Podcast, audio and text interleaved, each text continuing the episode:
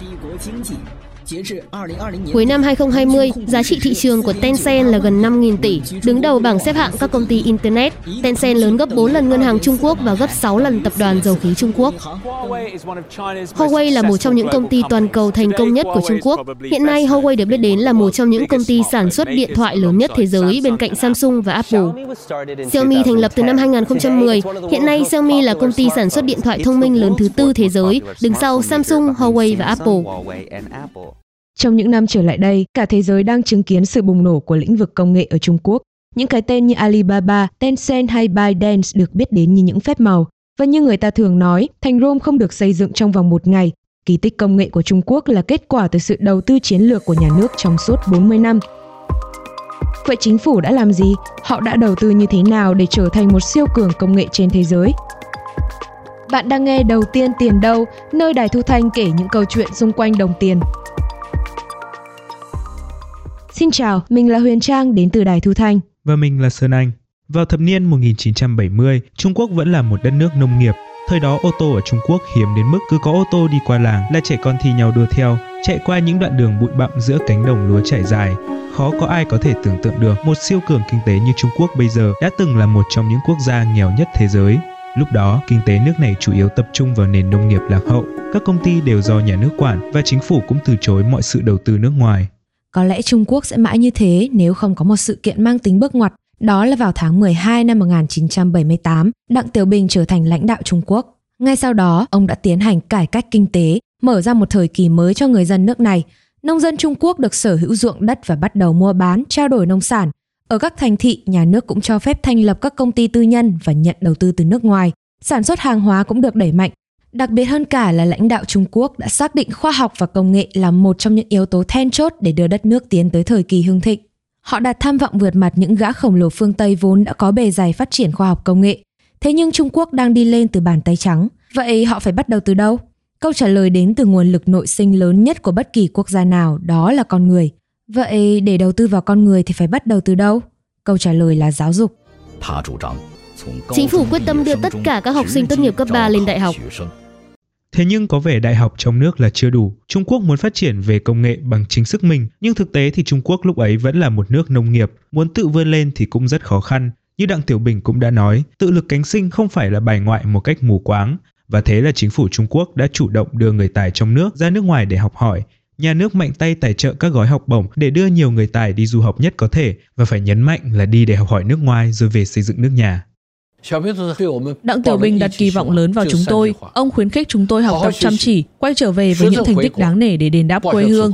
Liu Beichang, một học giả của Học viện Kỹ thuật Trung Quốc, ông là một trong số những người đầu tiên đi du học nước ngoài bằng học bổng của chính phủ. Tôi không hề do dự chút nào khi quyết định quay trở về. Tôi nhớ ngay đến bài hát đã vang danh trên cả thế giới, Home Sweet Home. Home, home, sweet, sweet home. Sau khi hoàn thành khóa học, Lưu từ chối công việc ở nước ngoài và về nước như bao người cùng thời.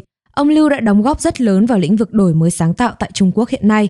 Điều này đủ để thấy sự đầu tư của chính phủ là một khoản đầu tư sinh lời lớn và có thể nói là hợp thời.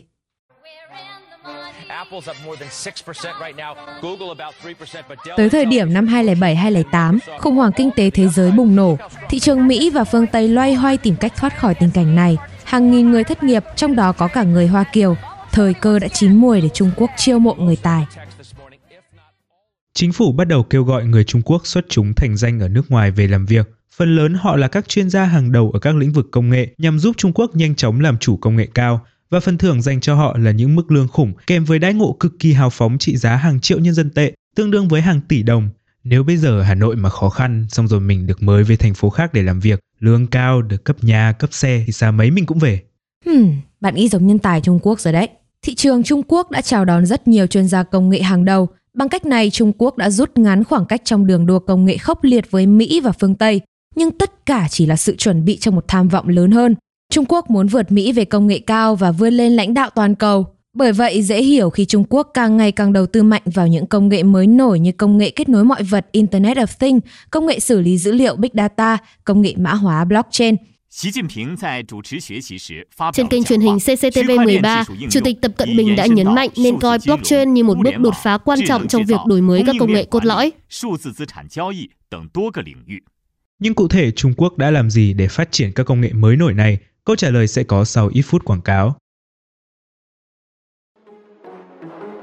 Chiến dịch mở đầu với những tấm áp phích và biển quảng cáo được dán khắp những bức tường quanh thành phố Los Angeles và New York nước Mỹ. Thế nhưng khẩu hiệu không phải Tiffany của mẹ đã gây ra những phản ứng trái chiều trên mạng xã hội.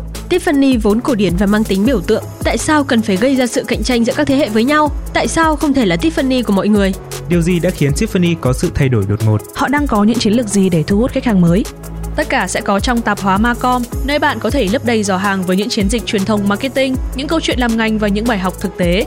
Cùng đón nghe tạp hóa Macom trên Spotify, Google Apple Podcast hoặc trải nghiệm ứng dụng đài thu thanh của chúng mình nhé. Trung Quốc đề ra kế hoạch Made in China 2025 với kỳ vọng sẽ đưa đất nước trở thành siêu cường công nghệ đến trước năm 2050. Mình nhắc lại nhé, Made in China 2025 để trở thành siêu cường công nghệ trước năm 2050. Mục đích của Made in China 2025 là thay đổi nhận thức của thế giới về Trung Quốc, từ một nước chuyên gia công sản phẩm giá rẻ cho đến một ông trùm công nghệ toàn cầu. Để làm được điều này, một trong những ưu tiên hàng đầu của Trung Quốc là đầu tư vào 7 công ty tư nhân trong các lĩnh vực công nghệ mới. Mình cá là các bạn đều đã biết qua các công ty này rồi đấy. Đầu tiên là Alibaba nhé. Mình chắc rằng đây sẽ là cái tên đầu tiên mà các bạn nghĩ tới nếu các bạn là tín đồ mua hàng Trung Quốc. Tiếp đến là một cái tên mà bất kỳ người nghiện game online như Liên minh huyền thoại PUBG hay Fortnite đều có thể dễ dàng đoán được. Đó chính là Tencent, công ty phát triển game online lớn nhất thế giới. Cái tên thứ ba gắn liền với một hiện tượng đang nổi lên trong thời gian gần đây và vô cùng quen thuộc với các bạn trẻ. Nếu bạn đoán là TikTok thì gần đúng rồi đó, nhưng TikTok không phải là công ty mà đó là một ứng dụng. Thật ra công ty sở hữu TikTok là ByteDance, một công ty chuyên phát triển các ứng dụng giải trí. Đây là một trong những startup thành công nhất thế giới. Thôi thì để tiết kiệm thời gian cho các bạn, mình sẽ nói luôn bốn cái tên còn lại nhé. Đó là Huawei, công ty dẫn đầu thế giới về công nghệ 5G này. Xiaomi, công ty sản xuất điện thoại đứng thứ hai thế giới, mới gần đây đã làm dư luận dậy sóng với màn thay áo logo. Tiếp theo là Baidu, được xem là Google của Trung Quốc. Cuối cùng là ZTE, công ty công nghệ số chuyên về sản xuất chip điện tử và chất bán dẫn. Bảy cái tên trong danh sách vàng của chính phủ Trung Quốc đã lộ diện. Vậy chính phủ đã làm gì để giúp các công ty này đạt được vị trí dẫn đầu như hiện nay? Trợ cấp tài chính là một trong những đòn bẩy đầu tiên được chính quyền Trung Quốc sử dụng để phát triển một công ty dù có nhiều nhân tài cỡ nào thì đầu tiên vẫn là tiền đâu. Khó khăn lớn nhất của các công ty ở giai đoạn đầu bao giờ cũng là vốn. Thật ra thì Đài Thu Thanh cũng thế. để giải quyết vấn đề này, chính phủ đã chủ động đầu tư mạnh cho các công ty. Ban đầu nhà nước đã cắt một phần ngân sách để góp vốn. Sau này khi công ty nào cần thêm vốn, nhà nước cũng không ngại cho vay với lãi suất vô cùng thấp. Ví dụ như Huawei nhé, nhờ có nguồn vốn ban đầu của chính phủ mà Huawei đã trở thành công ty đầu tiên sản xuất điện thoại thông minh ở Trung Quốc và đã từng có lúc đứng thứ hai thế giới về sản xuất điện thoại thông minh. Nhưng có lẽ ưu ái lớn nhất mà chính quyền dành cho các công ty công nghệ Trung Quốc là gạt bỏ các tay chơi lớn ở nước ngoài. Bạn biết là Facebook, YouTube, Twitter lúc bấy giờ đã trở thành những gã khổng lồ công nghệ toàn cầu đang trên đà đánh đâu thắng đó, trong khi đó Internet ở Trung Quốc còn đang là một khái niệm vô cùng mới mẻ. Nên là để các sản phẩm nội địa Trung Quốc cạnh tranh với các ông lớn tầm cỡ này thì cơ hội của họ gần như bằng không. Nhưng may mắn là chính phủ đã giúp các sản phẩm công nghệ Trung Quốc giảm bớt áp lực cạnh tranh thị trường. Trung Quốc đã đưa các nền tảng mạng xã hội của Mỹ và dịch vụ của Google vào danh sách đen. Chính phủ sử dụng một công cụ là vạn lý tường lửa hay tiếng Anh là The Great Firewall. Mỗi khi người Trung Quốc cố truy cập vào trang web nước ngoài thì thứ họ nhận được là dòng chữ Xin lỗi, bạn hiện không thể truy cập trang web này. Cứ như thể là Trung Quốc bảo các công ty công nghệ chỉ cần ra sản phẩm, còn lại cứ để chính phủ lo. Nhưng mà nói đi thì cũng phải nói lại, chính quyền Trung Quốc cũng có lý do riêng để chặn các ứng dụng nước ngoài. Thực tế thì Facebook, Twitter, Google đã bị chặn sau khi các cuộc nổi loạn liên tiếp nổ ra ở tỉnh Chiết Giang. Nhà nước chặn các trang web nước ngoài nhằm ngăn cản các nhà hoạt động xã hội tự do trao đổi, từ đó tránh được bạo loạn xảy ra trong tương lai. Tất nhiên là cái gì càng bị chặn thì người ta càng tò mò muốn thử. Người dùng có cách riêng để vượt tường lửa, nhưng có vẻ như chúng ta đang chứng kiến một thế hệ những người trẻ Trung Quốc dùng Baidu thay vì Google, Alibaba thay vì Amazon hay Weibo thay vì Facebook mà không có bất cứ sự bất mãn nào. Trung Quốc 没有谷歌和脸书，我认为有很多的原因。Lý do Trung Quốc không có Facebook và Google thì khá là nhiều. Ví dụ như năm 2010 nhé, Facebook có nói là sẽ cố gắng gia nhập thị trường Trung Quốc nhưng đến nay là năm 2020 vẫn không thấy xuất hiện. Hiện tại Trung Quốc có nhiều phần mềm mạng xã hội để kết bạn và trò chuyện như là WeChat, QQ, mạng chia sẻ video như là Douyin hay là Weibo đủ phong phú nên các phần mềm nước ngoài khác sẽ khó qua được cửa Trung Quốc. Thế giới có hai ứng dụng trên mà Trung Quốc không có á. Ờ, đối với mình thì nó cũng chả có vấn đề gì cả bởi vì là thế giới có ứng dụng nào thì Trung Quốc cũng có những ứng dụng tương tự rồi mà. Nếu bạn hỏi Baidu có tốt không thì chắc chắn là có, vì nó chứa một lượng lớn nguồn thông tin bằng tiếng Trung. Với mọi vấn đề từ cuộc sống đến công việc, nó đều rất hữu dụng, vậy nên Baidu rất đáng sử dụng. Nhưng mà nếu mà chặn trang web nước ngoài thì người Trung Quốc học hỏi tri thức thế giới kiểu gì? Ừ, nhiều người cũng nghĩ như Sơn Anh đấy. Thực tế thì với các trang web về sáng tạo đổi mới thì Trung Quốc chưa bao giờ chặn chính phủ luôn tạo cơ hội để nhân tài truy cập vào kho dữ liệu khổng lồ của nhân loại. Tác giả Yan Fei Li đã viết trên tờ The Diplomat như thế này. Ở Trung Quốc, bạn vẫn có thể truy cập vào hai trang web tư liệu khoa học công nghệ lớn nhất thế giới là ScienceDirect và IE Explore. Chính phủ còn sẵn sàng chi mạnh cho các nhà nghiên cứu Trung Quốc có cơ hội được trao đổi trên toàn cầu. Nói chung là Trung Quốc chặn web nước ngoài một cách có chọn lọc, vừa đẩy các công ty nước ngoài ra khỏi thị trường Trung Quốc, vừa giúp người Trung Quốc học khỏi thành tựu công nghệ thế giới. Thế còn các công ty nước ngoài vẫn muốn hoạt động ở Trung Quốc thì thế nào? Thì vẫn hoạt động được, chỉ là họ phải đóng thuế cao hơn các công ty nội địa. Ví dụ như Alibaba chỉ phải trả mức thuế là 15%, còn đúng theo luật là 25% cơ. Ngoài thuế thì các công ty cũng cần phải quan tâm đến độ kiểm soát của chính quyền. Thực tế thì chính phủ Trung Quốc nổi tiếng là vô cùng gắt gao trong khoản này, sai phạm dù nhỏ cũng khó mà qua mắt được. Mà doanh nghiệp đã sai phạm ấy thì chắc chắn là sẽ bị phạt, nặng là đằng khác. Nhưng đấy là đối với các công ty nước ngoài thôi. Còn riêng đối với các ông trùm công nghệ nội địa nhé, dù biết có vi phạm nhưng chính quyền lại xử lý khá là lỏng lẻo. Đây có thể được xem là sự đãi ngộ đặc biệt dành cho những ông lớn, điển hình như Alibaba. 国家工商总局公布的资料证明，淘宝网三分之二的产品差不多是假冒的，也就是说是准确的数据是百分之六十三是假冒的。 Vào đầu năm 2015, Cục Quản lý Công nghiệp và Thương mại Nhà nước xuất bản một báo cáo cho thấy nhiều sản phẩm được bán trên các trang web của Alibaba là không đạt tiêu chuẩn, vi phạm nhãn hiệu hoặc bất hợp pháp. Thông tin này mình đọc được trên tờ báo The Guardian. Alibaba đã đáp lại rằng đây là kết quả không chính xác. Không nhiều công ty dám lớn tiếng phản bác lại chính quyền như Alibaba đâu. Tờ The Guardian cũng nói nhé, đúng ra báo cáo này phải được phát hành vào năm 2014, nhưng các cơ quan của Trung Quốc đã trì hoãn cho đến tận năm 2015. Lý do có thể là để tránh ảnh hưởng đến IPO, tức là định giá của Alibaba trên sàn chứng khoán New York.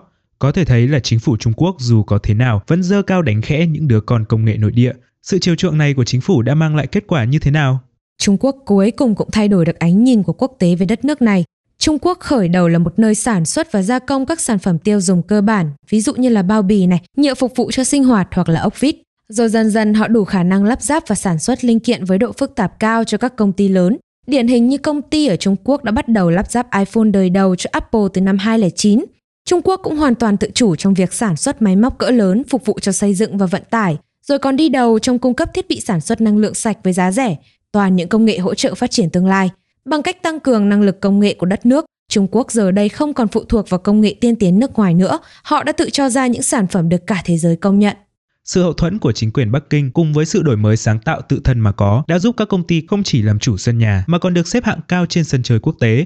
Với Alibaba, không một công ty nào có đủ khả năng qua mặt ông vua nội địa này. Nhờ sự thành công từ sàn thương mại điện tử Taobao, công ty đã mở rộng sang lĩnh vực tài chính công nghệ. Nếu Shopee có Shopee Pay thì Alibaba cũng có Alipay. Bây giờ thì Alipay đã trở thành phương thức thanh toán phổ biến ở Trung Quốc. Nhân tiện nói đến các phương thức thanh toán không dùng tiền mặt thì đầu tiên tiền đâu cũng có một tập mà thậm chí là hai tập về xã hội không tiền mặt. Các bạn nhớ tìm và đón nghe nhé. Nhắc đến công nghệ của Trung Quốc mà không nhắc đến TikTok thì quả là một thiếu sót. Đến nay ứng dụng này đã có hơn 1 tỷ người dùng trên toàn cầu. Mình cá là người trẻ bây giờ không ai là không biết đến TikTok. Khai thật đi, bạn cũng là một trong số đó đúng không? Đúng không hả Trang? Ừ đúng, nhưng mà mình lướt đi thôi. Hai tiếng một ngày. Hi. Thế là nhanh. Nhưng mà Sơn Anh có công nhận là chính phủ Trung Quốc và các công ty công nghệ nội địa có mối quan hệ rất là bền chặt không? Cứ như là một chuyện tình ấy nhỉ? Nhưng mà liệu chuyện tình này sẽ mãi êm đẹp? Chúng mình sẽ bật mí trong các tập tiếp theo nhé. Đây là đầu tiên tiền đâu. Bạn có thể nghe những tập tiếp theo trên Spotify, Google Apple Podcast và ứng dụng Đài Thu Thanh. Nếu bạn có câu hỏi về đồng tiền hay kinh tế nói chung, hãy email đến đầu tiên tiền đầu a đài thu thanh vn và đừng quên để lại bình luận ở link trên phần mô tả nhé.